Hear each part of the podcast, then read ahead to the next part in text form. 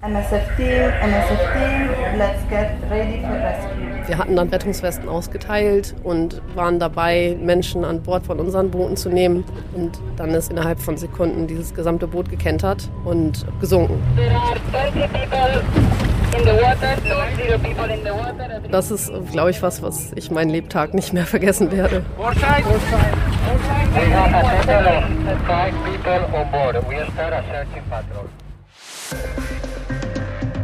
Notaufnahme, der Podcast von Ärzte ohne Grenzen. Herzlich willkommen, liebe HörerInnen. Mein Name ist Anna Dushimi, ich bin Journalistin und Podcasterin. Und ich bin Christian Katzer, Geschäftsführer von Ärzte ohne Grenzen hier in Deutschland. Heute wollen wir uns im Podcast von Ärzte ohne Grenzen noch einmal dem Thema der Seenotrettung widmen. In Folge vierzehn konnten wir schon mit Stephanie Hofstätter über ihre Arbeit als medizinische Einsatzleiterin an Bord des Rettungsschiffes von Ärzte ohne Grenzen sprechen, der Geo Barents. Auch hast du, lieber Christian, uns damals einmal erklärt, warum ihr als Ärzte ohne Grenzen euch in der Seenotrettung engagiert. Heute wollen wir einmal genauer auf die Logistik hinter den Einsätzen schauen. Und darum freuen wir uns sehr, mit Marina Imsiecke sprechen zu können. Sie war Technikerin auf der Geo Barents und insgesamt bei sechs Einsätzen auf dem Mittelmeer dabei. Hallo Marina, schön, dass du heute bei uns bist. Hallo Marina. Hallo Anna, hallo Christian, danke für die Einladung. Sehr gerne. Marina, du hast Physik studiert und in Biomedizintechnik promoviert. Wie kam es, dass du nicht an einer Uni arbeitest oder in einem Labor, sondern dich in den letzten zwei Jahren stattdessen an Bord der Geo Barents immer wieder ins zentrale Mittelmeer aufgemacht hast? Ja, das ist eine lange Geschichte, aber im Endeffekt war es so, dass ich schon im Studium ähm, und verstärkt dann auch während meiner Promotion ehrenamtlich mich viel eingesetzt habe. Ich war mir immer bewusst, ähm, wie sehr unser Lebensstil auf der gesamten Welt dazu beiträgt, dass es Menschen schlecht geht, dass ihr Klima zerstört wird, ihre Lebensgrundlagen ähm, darunter leiden, und hatte immer das Gefühl, ich kann das nicht ganz äh, so hinnehmen und habe immer ein bisschen was gemacht und dann aber nach der Promotion quasi mir wirklich eine Auszeit genommen und wollte dann wirklich ähm, einige Zeit nur für das Ehrenamt einsetzen. Ich hatte auch währenddessen quasi über mein Ehrenamt äh, bei einer großen Umweltorganisation äh, Schlauchbootfahren gelernt und da einige Menschen als FreundInnen gewonnen, die äh, schon Seenotrettung gemacht hatten oder noch aktiv machen. Und zusammen mit der Erfahrung, dass ich halt selber auf so einem Schlauchboot war und äh, nur um Wasser um mich herum hatte und klar immer mit Leuten, die sich super auskannten und ähm, ganz sicher wussten, was sie tun und auch gegenseitig uns unterstützen könnten, falls was passiert, mhm. ähm, ist es trotzdem was ganz anderes, wenn man plötzlich nur noch Wasser um sich herum hat und nicht wie an Land ähm, weiß, okay, vielleicht der Rettungswagen bräuchte vielleicht Viertelstunde oder zwanzig Minuten, aber es würde jemand kommen, wenn, wenn einem was passiert. Ja. Auf dem Wasser ist es anders, also man ist dann wirklich für sich selber alleine und man muss zusehen, dass einem nichts passiert, und ich konnte mir wirklich gar nicht mehr vorstellen, wie Menschen da freiwillig äh, auf so überfüllte und völlig untaugliche Boote steigen und ein gesamtes Meer überqueren in der Hoffnung, da Sicherheit zu finden. Und ähm, je mehr ich dann davon gehört habe und je mehr ich diese Bilder auch gesehen habe, äh, desto klarer wurde mir, irgendwie muss ich was tun, ich will mich da auch einsetzen, und ähm, je mehr ich halt dann auch gelernt habe übers Schlauchbootfahren, desto mehr war mir auch klar, ich kann auch tatsächlich was tun. Und ähm, dann hatte ich halt nach meiner Promotion halt, wie gesagt, diesen Plan von, ich mache jetzt eine Auszeit und ähm, habe ganz viel Zeit, mich auch einzusetzen, und war dann tatsächlich im Juni zwanzig zwanzig, also vor zwei Jahren, das erste Mal mit Sea Watch im Einsatz im, für Seenotrettung. Mhm. Habe gute Erfahrungen gesammelt, aber halt auch gemerkt, was für ein wichtiges Thema das ist. Und es hat mich irgendwie nicht wieder losgelassen. Und letztes Jahr, als dann Ärzte ohne Grenzen das neue, neue Schiff, die Geo Barents, äh, aufs Mittelmeer gebracht haben, habe ich mich beworben und hatte tatsächlich das Glück, ähm, auch gecrewt zu werden. Und äh, bin dann letztes Jahr im Juli das erste Mal mit der Geo Barents rausgefahren und ähm, konnte mir irgendwie nicht mehr vorstellen, dass ich in so einem nine to five Job sitze und genauso glücklich wäre und erfüllt wäre, wie wenn ich an Bord bin. Ich bin auch erst vor ein paar Wochen von meinem letzten Einsatz wieder zurückgekommen. Ja, ich glaube, das ist wirklich nicht mit einem Bürojob zu vergleichen. Äh, ich will gleich unbedingt noch mehr darüber hören, wie dein Job auf dem äh, Schiff so in der Praxis und im Konkreten aussieht. Ähm, vorher wollen wir uns aber eine Minute auf den Stand bringen lassen, warum Ärzte ohne Grenzen überhaupt im Mittelmeer aktiv ist. Noch immer ist die Flucht- und Migrationsroute über das Mittelmeer die tödlichste Grenze der Welt. Seit zweitausendeinundzwanzig sind mehr als zweitausendzweihundert Menschen beim Versuch, das Meer zu überqueren, ums Leben gekommen oder werden vermisst. Die Gründe hierfür liegen einige Jahre zurück. Nach dem Aus des Programms Mare Nostrum, der italienischen Regierung im Jahr zweitausendvierzehn, kam es zu einem Vakuum bei der Seenotrettung im Mittelmeer. Nichtregierungsorganisationen wie Ärzte ohne Grenzen versuchen, diese Lücke zu schließen. Statt dabei Unterstützung zu bekommen, werden sie kriminalisiert und aktiv daran gehindert, ihre lebensrettenden Einsätze fortzusetzen. Zum Beispiel, indem Rettungsschiffe von europäischen Behörden blockiert oder beschlagnahmt werden oder die Organisationen mit willkürlichen strafrechtlichen Maßnahmen belegt werden. Parallel ist die Europäische Union durch ihre Unterstützung der sogenannten libyschen Küstenwache dafür verantwortlich, dass Geflüchtete und MigrantInnen nach Libyen gebracht werden. Ein Land, in dem vielen von ihnen Folter, sexualisierte Übergriffe, Versklavung bis hin zu ihrer Ermordung drohen. Marina, ich glaube, du machst ganz viele verschiedene Sachen. Darüber werden wir gleich auch noch ein bisschen was hören. Aber ein wichtiger Teil deines Jobs besteht darin, ein sogenanntes R I B zu steuern. Mehrere Fragen. Was ist ein R I B und was kann ich mir darunter vorstellen? Genau, also R I B, das ist eine Abkürzung, die steht für Rigid Hull Inflatable Boat, also auf Englisch. Und das bedeutet, dass es ein, eine feste Hülle und ein Aufblasboot, also ein Schlauchboot, das aber verstärkt ist mit einer festen Hülle. Ähm, mhm. Diese ja, Schnellboote sind halt super stabil, die sind ziemlich belastbar und ähm, relativ schnell und gut zu manövrieren. Und ähm, das ist im Endeffekt unser... unser Werkzeug, um wirklich dann auch die Rettung durchzuführen. Ähm, mit diesen Booten fahren wir dann raus ähm, zu dem Boot, was in Seenot ist, evakuieren die Menschen von diesem Seenotfall, bringen sie damit zu Geo Barents. Also das ist eine sichere Methode, um die Menschen sicher und schnell von den Booten runterzubringen und dann zu Geo Barents zu bringen, wo sie dann halt medizinisch versorgt werden können. Das ist im Endeffekt mein Einsatzgebiet. Das steuere ich, das heißt, ich manövriere das. Und diese Boote sind halt super gut zu manövrieren, das heißt auch in der Nähe von instabilen Booten, was die meisten von diesen Seenotfällen, die wir auf dem Mittelmeer sehen, sind. Das heißt, wir können da vorsichtig Rettungswesten austeilen, wir können vorsichtig ranfahren, um die Menschen dann auf unser Boot zu holen. Das ist alles, was wir mit diesen Schlauchbooten halt wirklich besonders gut können. Bevor wir etwas näher auf diesen Teil eurer Arbeit eingehen später, wollen wir mal kurz reinhören, wie so eine Rettung an Bord ähm, sich anhört. M S F Team, M S F Team, let's get ready for rescue, let's get ready for rescue.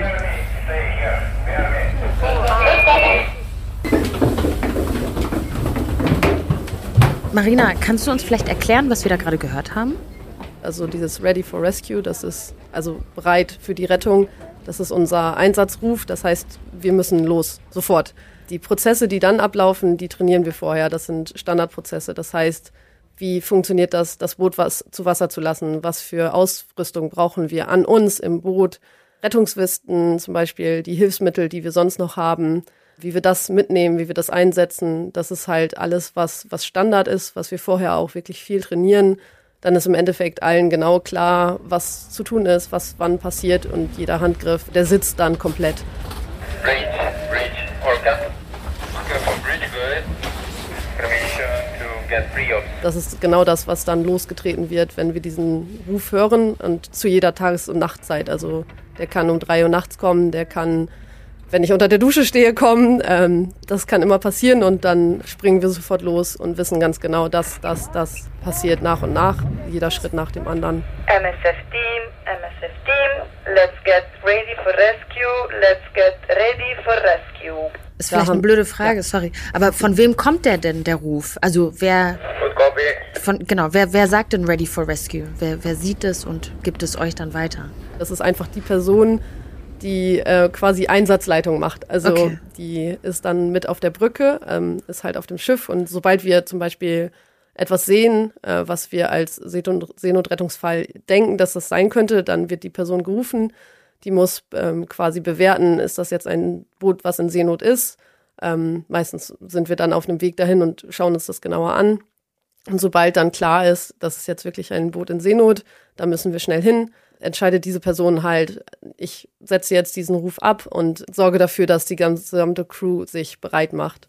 Hm. Und dann geht's halt los für alle an Bord im Endeffekt. Und ähm, wir haben dann immer unterschiedliche äh, Rollen innerhalb der Crew. Ähm, auf den Schnellbooten zum Beispiel ähm, bin ich diejenige, die eins von den Zweien, die wir haben, fährt. Das heißt, ich bin die Fahrerin. Mhm. Ähm, wir haben halt diese Einsatzleiterin dann dabei. Ähm, die trifft dann vor Ort die Sch- Entscheidungen zum Beispiel und schätzt die Lage ein. Also nicht nur vorher auf der Brücke, sondern auch nachher mit auf den, auf den Booten, auf den Schlauchbooten. Wir haben eine Medizinerin an einem Bo- in einem von unseren Schnellbooten. Die schätzt dann schon mal medizinische Fälle ein, falls es welche gibt. Äh, kann dann halt auch schnell reagieren, wenn zum Beispiel jemand eine Unterkühlung hat oder unbedingt schnell Sauerstoff braucht. Solche Sachen können dann vor Ort direkt eingeschätzt werden, äh, bevor es schon überhaupt auf die Geo Barents geht. Ja. Und wir haben auch immer jemanden dabei, ähm, der oder die halt ähm, quasi vermittelt, also sprachentechnisch viele Sprachen spricht, sodass wir auch immer sicherstellen können, dass wir eine Übersetzung dabei haben, falls wir zum Beispiel Arabisch brauchen, ja. ähm, um uns mit den Menschen zu verständigen. Wie viele Leute sind dann auf so einer R I B? Vier von äh, Ärzte ohne Grenzen quasi, und meistens haben wir auch noch pro Boot eine Journalistin dabei. Ähm, mhm. Genau, das von außerhalb sind immer durchaus JournalistInnen an Bord, ähm, und dann sind die halt auch mit auf dem Boot zum Beispiel. Oder wir haben zum Beispiel unsere Kommunikationsleiterin an Bord, die vielleicht Fotos macht oder halt ähm, auch dann über die Rettung berichtet. Okay, und also ihr seid jetzt mit dem R I B sozusagen da dran gefahren und äh, habt euch ne, ne, ein Bild von der Lage gemacht. Was passiert dann? Und also die, er- die schnelle ärztliche Notversorgung, die passieren muss, ist passiert.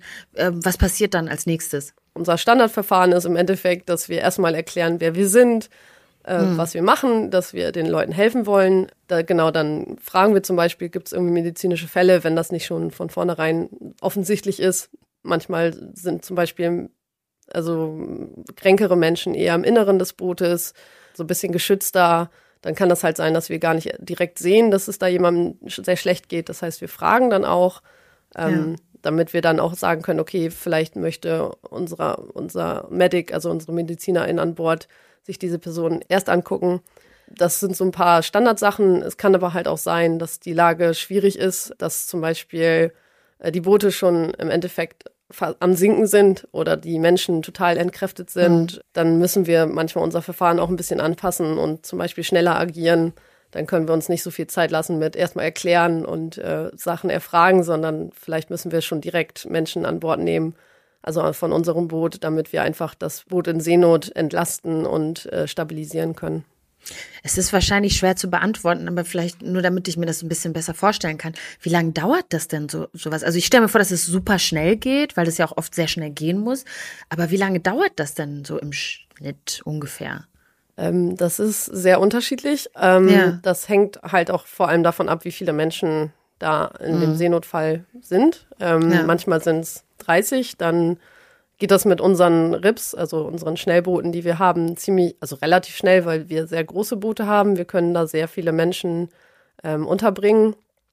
Ähm, wenn es halt ein Boot ist von zweihundert Leuten, ähm, das ist das größte Boot, was ich zum Beispiel miterlebt habe, dann sind das durchaus eineinhalb Stunden, zwei vielleicht, die wir halt brauchen, einfach um wirklich alle Leute runterzubringen. Und das ist auch noch relativ schnell. Also wir haben wirklich ähm, sehr gute Boote, sehr große Boote. Das heißt, wir sparen uns sehr viel Zeit mit Hin- und Herfahren. Ja, einfach, weil wir so viele Menschen auf einmal auch äh, an Bord nehmen können und dann rüberbringen können zu Geo Barents. Gibt es denn ähm, so Einsätze, die dir in den letzten Wochen oder in den vielen Wochen, in denen du auf See warst, am stärksten im Gedächtnis geblieben sind? Also da gibt es einige. Ich habe jetzt, dadurch, dass ich das Frühjahr an Bord war, einige Rettungen gehabt, die ein bisschen schwieriger waren. Wir hatten relativ lange schlechtes Wetter. Da sind schon, schon einige Situationen dabei gewesen, die nicht besonders angenehm waren. Aber es gab zum Beispiel eine Rettung ähm, Anfang März. Da haben wir wirklich sehr lange nach einem kleinen Boot gesucht. Also wir wussten äh, von Alarmphone, das ist eine Initiative, die halt so ähm, eine, eine Hotline bereitstellt äh, für Seenotfälle. Mhm. Und die hatten sich da gemeldet, hatten schon gesagt, dass ihr Motor ausgefallen ist, dass sie treiben. Das ist immer schlecht, ähm, weil Boote, die treiben, üblicherweise halt den Elementen besonders stark ausgesetzt sind. Und das war bei dem auch der Fall.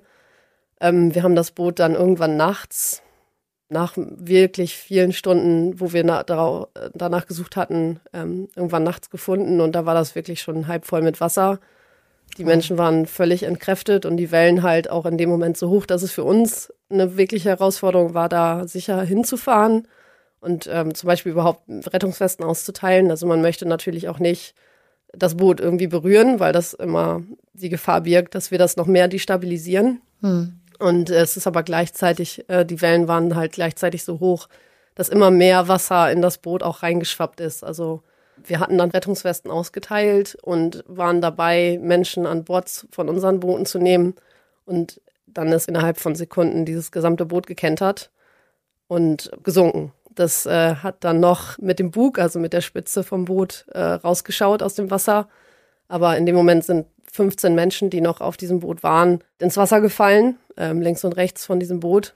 Nachts, man sieht dann sowieso nicht viel. Das bisschen Licht, was wir haben, blendet im Endeffekt nur. Und wir hatten fünfzehn Menschen in der, im Wasser, ähm, ja. Eine schwangere Frau davon. Wir wussten, dass eine schwangere Frau an Bord ist. Die konnten wir bis dahin noch nicht wirklich runterkriegen. Ähm, das war schon auch also eine ziemlich, ziemlich krasse Situation. Und wir sind dann sofort... Ähm, haben wir versucht, sofort alle Menschen so schnell wie es geht natürlich rauszuziehen. Konntet ihr alle retten? Wir konnten zum Glück alle Menschen äh, sicher an unsere, in unsere Boote ziehen und dann auch zu Geo Barents bringen und medizinisch versorgen. Genau, ich werde nie vergessen, wie dieses Boot da neben uns äh, mit der Spitze aus dem Wasser guckte und ich dann irgendwie so in der Nähe vorsichtig rumgefahren bin, um wirklich so von Mensch zu Mensch zu Mensch ähm, ja. immer ein bisschen weiter zu fahren, um die dann auch wirklich rausziehen zu können. Das ist dann natürlich meine Aufgabe als Fahrerin, da vorsichtig zu manövrieren und damit meine Crew oder uns, also die Crew an Bord von und meinem R I B wirklich dann auch zu den Menschen kann und die rausziehen kann. Ähm, und das, also wirklich dieses Boot, wie das da so rausgeguckt hat und ich dann immer wieder da auch hingeguckt habe, um zu schauen, dass ich da nicht zu nah dran komme, weil das würde uns gefährden. Ja. Das, das werde ich äh, sicherlich nie vergessen. Also Das ähm, war schon mit das krasseste Erlebnis, was ich so hatte. Und gleichzeitig war es halt unfassbar, dann danach diese Menschen an, auf dem Schiff zu sehen. Also wo ich dann auch wirklich wusste, ich war dann ja auch dann auf sie zugefahren und ich, also ich hatte diese Gesichter dann auch noch im Kopf und zum Beispiel diese schwangere Frau. Das war mir klar, dass ich jetzt zu ihr fahre, weil also ich konnte das Gesicht gerade noch so über Wasser sehen. Und als wir sie dann an Bord gezogen haben, war, war halt auch klar, sie war hochschwanger. Wir mussten wirklich aufpassen, mhm. wie wir sie an Bord hiefen, dass wir sie nicht gefährden und das Baby nicht gefährden. Und sie dann danach auf dem Schiff zu sehen, das war schon irgendwie unbeschreiblich. Ähm, gleichzeitig zu wissen, wir sind so ein bisschen der Grund, warum sie sicher sind und sie sicher ist und ihr Baby sicher ist. Und gleichzeitig, also mit diesem Erlebnis, dass sie da hatte, dass sie da trotzdem, also das so eine unfassbare Lebensfreude hatte. Diese Frau war einfach unglaublich. Ähm, wir hatten ein paar Tage später ähm, den Internationalen Frauentag und haben dann quasi so eine kleine Abendveranstaltung gemacht für die Frauen an Bord. Und wir haben dann Lieder gesungen und musiziert. Und diese wirklich hochschwangere Frau, die ich davor ein paar Tage fast untergehen gesehen habe, die hat so lebensfroh getanzt und gesungen. Das ist irgendwie unbeschreiblich. Also das war super bewegend. Ähm, das ist, glaube ich, was, was ich meinen Lebtag nicht mehr vergessen werde. Ja, völlig zu Recht auch. Wow. Total spannend. Und oft bekommt Mensch ja nur Berichte über Rettung zu lesen und kann sich kaum vorstellen, was so im Hintergrund noch an Arbeit ansteht et cetera. Doch die Rettungen an sich nehmen ja nur einen kleinen Teil der Zeit auf dem Schiff ein. Wenn natürlich da, was du schon erzählt hattest, jeder Handgriff sitzen muss. Aber kannst du vielleicht noch mal ein bisschen darüber erzählen, wie so ein normaler Tag an Bord aussieht, wenn es überhaupt normale Tage gibt? Und was passiert denn, wenn nicht gerade Seenotrettung ansteht? Ja, genau. Also normale Tage gibt es irgendwie nicht an Bord. Aber es gibt so zwei Phasen im Endeffekt, in denen wir uns, also zwischen denen wir halt dann umswitchen, also zwischen denen wir wechseln. Ähm, die erste Phase ist so ein bisschen, während wir noch nach Booten suchen. Ähm, das heißt, unsere Hauptaufgabe ist im Endeffekt, Brückenwache zu halten. Das heißt, wir halten Ausschau nach Booten, ähm, versuchen herauszufinden, ob um uns herum irgendwas passiert, worauf wir reagieren müssen.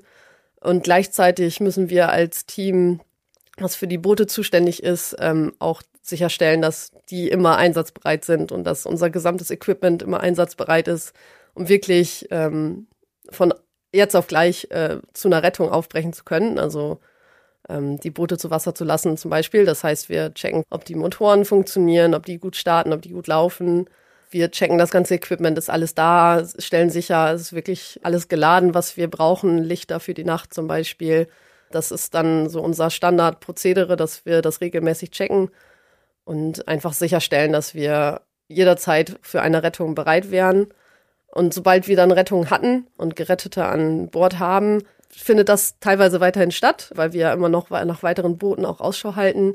Aber dann kommt immer noch dazu, dass wir an Deck Schichten haben. Also an Deck heißt dann in dem Fall in dem Bereich, wo dann die Geretteten untergebracht sind und dafür da sind, dass wir sie mit allem versorgen, was notwendig ist, immer als Ansprechperson da sind und einfach dafür sorgen, dass sie versorgt sind. Wir kochen zum Beispiel Tee, wir verteilen Essen, äh, wir halten das Deck sauber, wir reinigen das Deck, wir spülen die Toiletten. Ähm, das ist natürlich im Endeffekt weniger spektakulär, als so ein Schnellboot durch die Gegend zu fahren. Aber im Endeffekt verbringe ich, glaube ich, mehr Zeit damit, äh, Toiletten zu spülen, als R I B zu fahren. Und das ist einfach aber auch ein wichtiger Teil des Jobs und total gut, dass wir wissen, wir sorgen dafür, dass es ihnen so gut geht, wie es irgendwie geht auf so einem Schiff, mhm. ähm, wo sie nicht viel Platz haben und genau alles so ein bisschen eingeschränkt ist. Aber es ist halt einfach wichtig, dass wir dafür sorgen, dass, dass wir sie so gut versorgen, wie es möglich ist und auch einfach da sind und ähm, zuhören, falls sie wollen. Manche möchten reden, manche möchten nicht unbedingt reden. Dann sind wir vielleicht einfach da, spielen eine Runde Karten mit ihnen. Und manchmal kann man dann auch umso besser darauf hinweisen, was wir sonst noch machen können. Zum Beispiel, dass wir medizinische Hilfe haben, falls sie Probleme haben. Mhm. Dass ähm, wir auch psychologische Unterstützung haben, falls sie möchten. Oder ihre Geschichte zum Beispiel, wenn sie das teilen möchten. Das sind einfach Sachen, die kann man am besten erzählen oder vermitteln, wenn man wirklich mit Leuten spricht und ihnen zuhört und darauf eingeht, wenn sie vielleicht was sagen oder fragen in die Richtung. Das ist, glaube ich, auch ein ganz wichtiger Teil von unserer Arbeit. Wie sieht denn eigentlich der Tag, es ist so komisch, das zu fragen, aber wie sieht denn der Tagesablauf der Geretteten aus? Also sobald sie sozusagen äh, medizinisch notversorgt sind und äh, sich ihr Zustand stabilisiert hat, sofern notwendig, werden sie dann auch so in die Arbeiten mit eingebunden? Oder also wie kann, wie kann ich mir das vorstellen? Ja, also so ein Tagesablauf ist so ein bisschen, ähm, wir haben so ein paar fixe Punkte, sage ich mal. Ähm, zum Beispiel die Essensausgabe ist eigentlich meistens zu einem festen Zeitpunkt. Ähm, häufig machen wir zum Beispiel auch, dass wir dann sagen, vorher räumen alle einmal ihre Sachen zusammen, ähm, dass wir zum Beispiel einmal das Deck reinigen und fegen. Und genau da binden wir dann halt auch die Menschen mit ein. Das heißt, ähm, dann werden Besen ausgeteilt und alle fegen fleißig. Oder wir fragen manchmal, ob Menschen Lust haben, bei der Essensausgabe zu helfen. Häufig bieten sie das an, selber von sich aus, dass sie beim Toilettenspülen helfen, generell bei Putzen und Saubermachen helfen. Und das hängt aber auch so ein bisschen davon ab, wie viele Leute wir an Bord haben. Wir forcieren das nicht, aber wenn wir zum Beispiel sehr viele Menschen an Bord haben, dann ist für uns einfach auch die Menge an Arbeit so groß, dass wir dann sehr gerne auch Menschen motivieren, uns zu helfen. Ähm, da sind wir dann ein bisschen auf Unterstützung angewiesen. Super, vielen Dank für die spannenden Einblicke, Marina. Und an dieser Stelle möchte ich mir auch nochmal einen kleinen Hinweis in eigener Sache machen. Unsere Hilfe für Menschen in Seenot, von der uns Marina gerade erzählt, ist natürlich nur möglich, wenn wir genug Ressourcen und medizinisches Material zur Verfügung haben. Daher möchte ich Sie, liebe HörerInnen, gerne bitten, unterstützen Sie die medizinische Arbeit unserer Teams in mehr als siebzig Ländern weltweit mit einer Spende. Möglichkeiten zur Spende finden Sie auf w w w punkt m s f punkt d e schrägstrich spenden. Marina, ich kann mir vorstellen, dass es an Bord auch mal zu schwierigen Situationen kommt. Also schon allein, wenn ihr irgendwie ganz viele Menschen seid, ähm, dann gibt es vielleicht ein Platzproblem und die Geo Barents muss ja auch öfter mehrere Tage auf Zuweisung eines sicheren Hafens warten. Wie, wie geht ihr damit um? Ja, wir haben natürlich mehrere Optionen oder mehrere Strategien, wie wir versuchen, das Zusammenleben an Bord so konfliktfrei und angenehm für alle wie möglich zu gestalten. Ähm, der Platz ist immer ein bisschen das Problem. Also selbst wenn wir hundert Leute haben äh, auf dem Schiff, ist irgendwie natürlich nicht genug Platz für alle, genau das zu tun, was sie möchten. Und ähm, die Situation ist immer schwierig. Die Leute schlafen ja fast auf dem Boden, können sich nicht frei bewegen und auch nicht wirklich darüber entscheiden, wie ihr Tag so abläuft, äh, was sie ma- gerne machen möchten. Ähm, wir versuchen einfach immer, möglichst viele Möglichkeiten zu geben, dass sie ihren Tag so gestalten können, wie sie möchten, dass sie vielleicht ein bisschen sich bewegen können. Wir bieten manchmal an, dass wir ein bisschen Sport mit denen machen, wenn Platz dafür ist. Wir haben eigentlich immer Spiele, vielleicht Sachen zum Schreiben und zum Malen. Ähm, das geht auch mit vierhundertsiebzig Leuten an Bord noch relativ gut. Hm. Ähm, Oder wir zeigen zum Beispiel Filme, also wenn es vom Platz her wieder möglich ist, ähm, und sorgen einfach so dafür, dass halt die Menschen das so angenehm haben, wie es irgendwie auf so einem Schiff, was wirklich eine Notfallsituation immer noch ist. Also wir haben ja. die Menschen natürlich aus der, aus der Seenot gerettet, aber es ist ja keine, kein sicherer Platz für sie und es ist auch keine langfristige Lösung. Es ist eine kurzfristige Rettungssituation, in der wir einfach nicht alles bieten können, was wir gerne bieten würden. Es gibt einfach immer Situationen, selbst wenn es hundert Menschen sind, gibt es Situationen, wo einfach Streit ausbricht. Ähm, es sind sehr viele unterschiedliche Nationalitäten häufig an Bord. Da gibt es dann auch einfach Sprachbarrieren zwischen den Menschen. Mhm. Wir versuchen immer, so gut es geht, zu vermitteln. Wir haben ja einige ähm, Cultural Mediators, nennt sich das auf Englisch, ähm, also kulturelle Mediatoren an Bord, die halt einfach verschiedene Sprachen sprechen, äh, die kulturellen Hintergründe sehr gut verstehen, wirklich dann mit den Menschen sich zusammensetzen, versuchen zu vermitteln, aber auch einfach zu verstehen, wie geht's den Leuten, was könnten wir vielleicht noch tun, damit es ihnen besser geht. Was leider meistens das größte Problem ist, ist einfach ähm, die Möglichkeit, mit der Familie in Kontakt zu treten, die einfach ja nicht gegeben ist. Also da gibt es keine praktische Lösung leider, die wir anbieten könnten.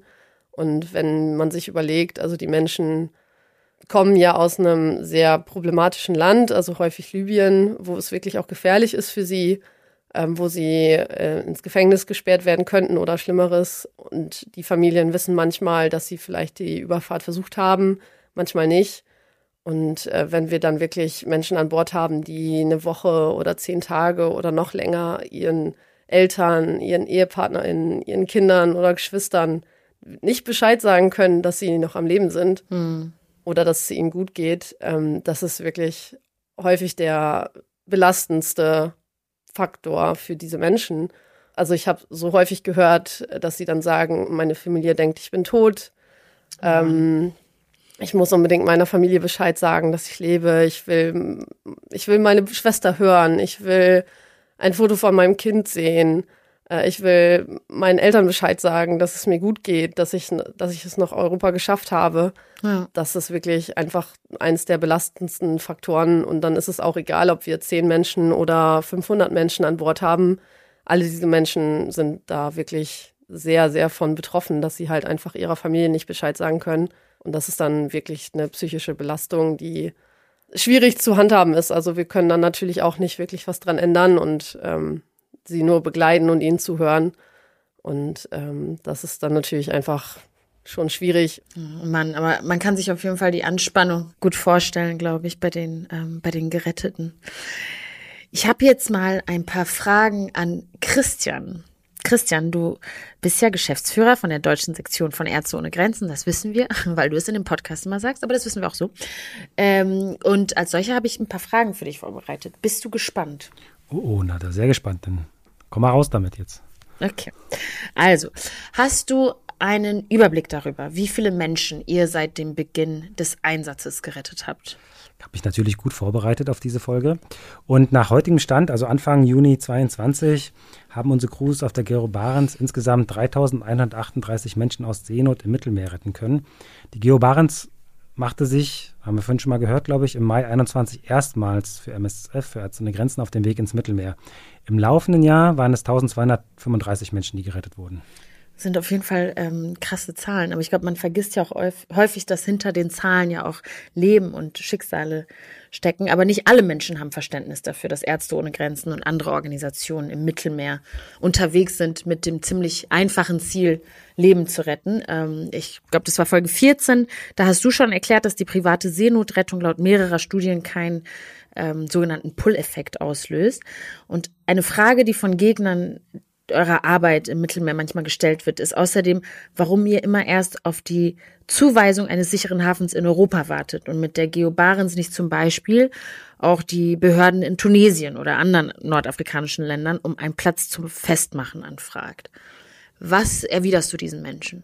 Im Prinzip dasselbe, was ich dir jetzt antworten werde, und zwar, dass laut internationalen Seerecht und U N Menschenrechtskonvention Gerettete schnellstmöglich in einen sicheren Hafen gebracht werden müssen. Und das Die Konzentration liegt da wirklich auf sicher, denn sicher heißt in dem Fall, dass das Land, in dem der Hafen liegt, wo die Fahrt dann hingeht, die Sicherheit und die Unversehrtheit der Menschen sowie grundlegende Menschenrechte gewährleistet sein müssen.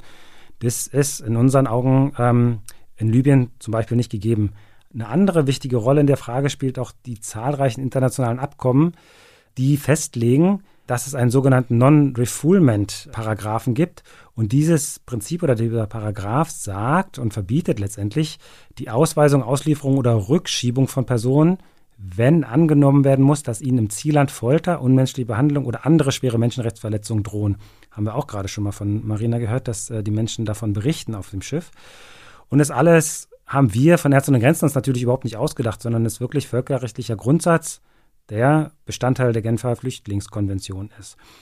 Damit ein Land für Gerettete als sicher gelten kann, muss auch ein funktionierendes Asylsystem bestehen. Und Flüchtlinge müssen nach eben diesem internationalen Flüchtlingsrecht Asyl beantragen können und genießen in der Zeit, in der so ein Asylantrag läuft, auch besonderen Schutz. Weder in Tunesien noch in anderen nordafrikanischen Ländern sind diese Bedingungen erfüllt. Und deshalb sehen wir gar keine andere Möglichkeit, als auf die Zuweisung eines sicheren Hafens in Europa zu warten.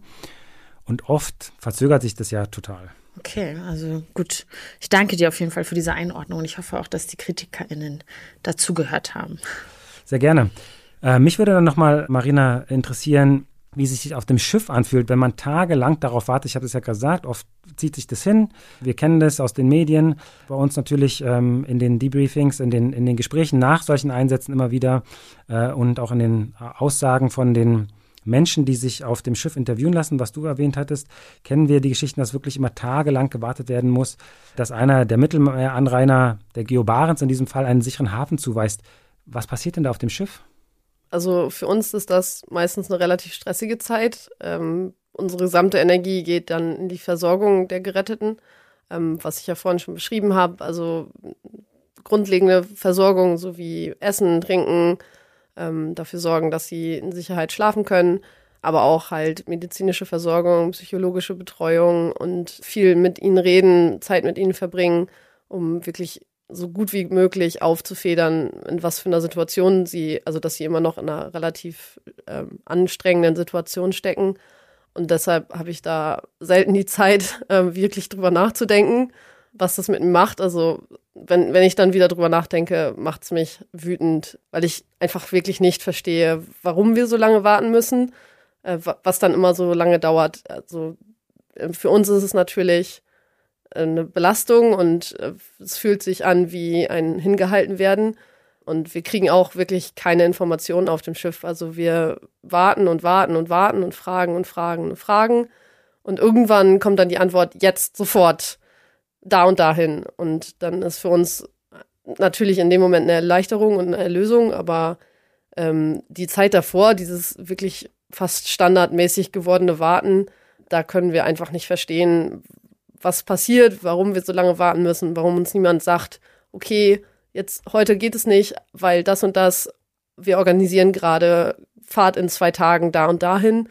Allein sowas wäre schon hilfreich für uns, weil dann könnten wir den Menschen irgendeine Information geben, weil auch denen können wir natürlich nichts sagen. Wir können ihnen nicht sagen, wir kommen dann und dann in dem und dem Land an. Und das ist für alle einfach auch eine Belastung, weil wir nicht wissen, wie lange das dauern kann und ähm, die Menschen an Bord dann auch überhaupt nicht wissen, was mit ihnen passieren wird, wie lange das dauert.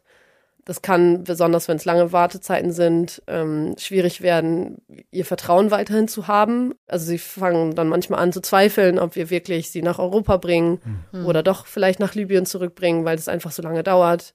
Und das sind dann einfach schon schwierige Situationen, wo, wo dann auch wichtig ist, dass wir möglichst viel kommunizieren und das Vertrauen behalten, weil sonst natürlich ähm, die Situation an Bord einfach auch sehr anstrengend und schwierig wird und sehr viel Frust auslöst, was dann meistens eher zu Konflikten führt. Ja, da, da stecken wir dann sehr viel Energie rein und das ist dann einfach auch anstrengend, vor allem wenn es wenn es lange dauert. Und im Moment ist es leider schon so, dass wir wieder sehr lange Wartezeiten haben.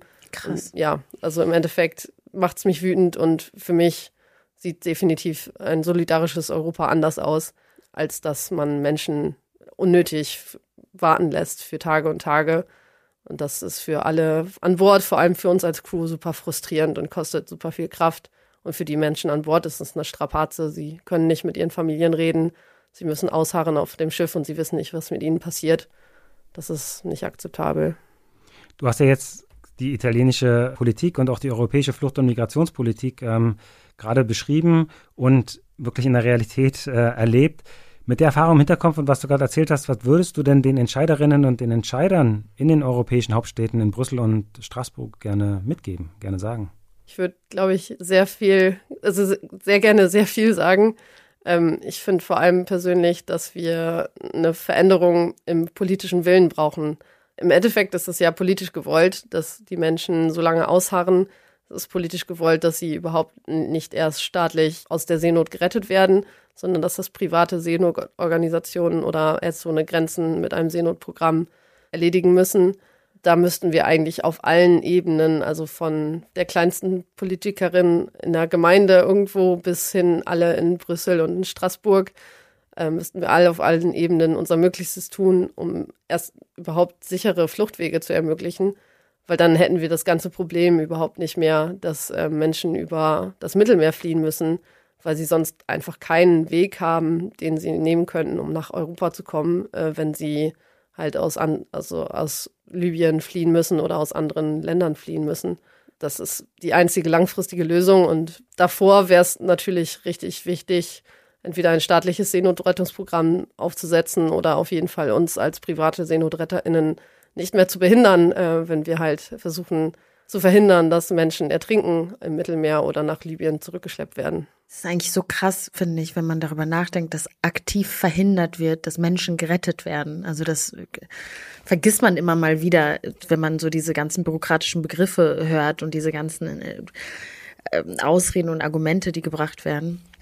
Du hast es ja vorhin auch schon so ein bisschen gesagt, natürlich sind die Geretteten und die Geflüchteten ähm, an Bord, die sind besonders belastet, aber ich muss trotzdem fragen, wie ist das denn für euch als Crew? Also du hast von von den Arbeitstagen gesprochen, von den Aufgaben, die ihr habt, und ich finde, das klingt alles ähm, auf verschiedene Art und Weise sehr belastend. Wie, woher holt ihr diese, ja, die Energie und da irgendwie weiterzumachen und die Arbeit ähm, immer wieder anzupacken und sich nicht entmutigen zu lassen? Ja, also es ist natürlich bei jeder Person anders, woraus sie ihre Energie zieht oder eher seine Energie. Ich glaube, viele von uns, wir sind einfach auch wütend und wollen nicht akzeptieren, dass es Menschen so geht und dass sie absichtlich diesem Schicksal überlassen werden. Ähm, das ist jedenfalls bei mir definitiv der Fall. Ich kann da einfach nicht tatenlos zusehen, konnte ich halt damals nicht, ähm, was der ursprüngliche Grund war, warum ich angefangen bin. Und das ist weiterhin so. Und ähm, das an sich, dass ich die Möglichkeit habe, da tatsächlich nach zu agieren und zu handeln, das gibt schon viel Energie. Also ich kann mein eigenes Leben nach den Wertvorstellungen, die ich habe, ähm, ausrichten, einfach nicht akzeptieren zu müssen, dass das passiert, dass Menschen ertrinken, sondern wirklich auch aktiv da was gegen zu machen zu können. Ähm, das ist sehr energiegebend. Und ich kriege zum Glück viel Unterstützung von meinem Umfeld und meiner Familie. Ich habe sehr viele FreundInnen, die, wie gesagt, das schon gemacht haben oder machen weiterhin. Also mittlerweile ist das auch ein Wiedersehen von FreundInnen, wenn ich an Bord gehe zum Beispiel. Hm. Das gibt auch viel Kraft, dass sie sich gegenseitig unterstützen, verstehen, warum man das macht und dann halt auch einfach dafür da sein, für sich untereinander da sein, damit man immer weiter sein Engagement auch wieder fortsetzen kann. An Bord ist es häufig so, dass wir uns einfach wirklich super unterstützen, dass wir ein unfassbar gutes Team haben. Ähm, das ist an sich schon eine Energiequelle. Es gibt irgendwie immer jemanden, mit dem man vielleicht auch mal lachen kann und der einen blöden Scherz macht, wenn es einem vielleicht mal irgendwie gerade ein bisschen schlechter geht oder auch einfach ein offenes Ohr hat oder eine richtig gute Umarmung. Das macht dann auch manchen schweren Tag direkt wieder ein bisschen besser. Mhm. Und wenn es wirklich einfach mal ein beschissener Tag ist, dann ist es auch okay und dann teilt man das und sagt, okay, morgen wird vielleicht besser und heute haken wir einfach ab, stehen das gemeinsam durch. Also das, das gibt schon viel, viel Energie. Das klingt nach total gutem Teamspirit. Ähm, liebe Marina, vielen Dank, dass du uns mit auf die Geo Barents genommen hast. Äh, deine Berichte waren wirklich extrem spannend. Aber vielen Dank auch dafür, dass du diese wichtige Aufgabe auf dem Schiff gleich mehrere Male hintereinander machst. Und ähm, für Sie, liebe HörerInnen, schon mal der Hinweis, dass in der nächsten Folge unseres Podcasts wir mit Marie von Manteuffel über die Situation in Libyen sprechen, also dem Land, von dem Sie so viele Geflüchtete und MigrantInnen auf den gefährlichen Weg über das Mittelmeer machen. Danke auch von mir, Marina. Das war echt ähm, richtig beeindruckend, was du erzählt hast. Sehr, sehr gerne. Danke euch auch. Liebe HörerInnen, wenn Ihnen unser Podcast gefällt, dann würden wir uns sehr freuen, wenn Sie ihn in Ihrer Podcast-App positiv bewerten. Solche Bewertungen helfen uns sehr, neue HörerInnen auf unsere Inhalte aufmerksam zu machen.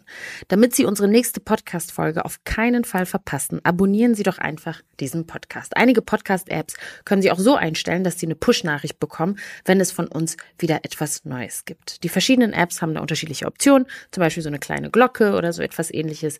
Ich kenne mich da auch nicht so gut aus, aber Sie kriegen das hin. So, das war es jetzt aber wirklich von uns. Mach's gut. Und tschüss. Tschüss. Ciao. Notaufnahme, der Podcast von Ärzte ohne Grenzen. Redaktion und Projektleitung Holger Vieth und Yvonne Beckers. Aufnahme, Schnitt und Produktion Christian Conradi. Produziert in Zusammenarbeit mit viertausend Hertz Studio.